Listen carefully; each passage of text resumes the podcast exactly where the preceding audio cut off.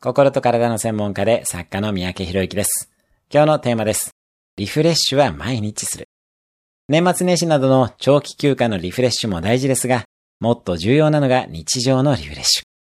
日々以下を心がけてリフレッシュしてみてください。7時間はきちんとベッドに横になる。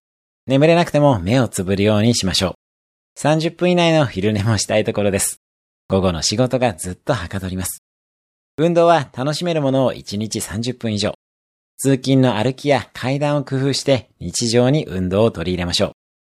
食事も早食いせず20分はかけて味わって食べることでリフレッシュになります。食事、睡眠、運動による普段のリフレッシュが一番効果的です。今日のおすすめ1分アクションです。食事、睡眠、運動の習慣を見直してみる。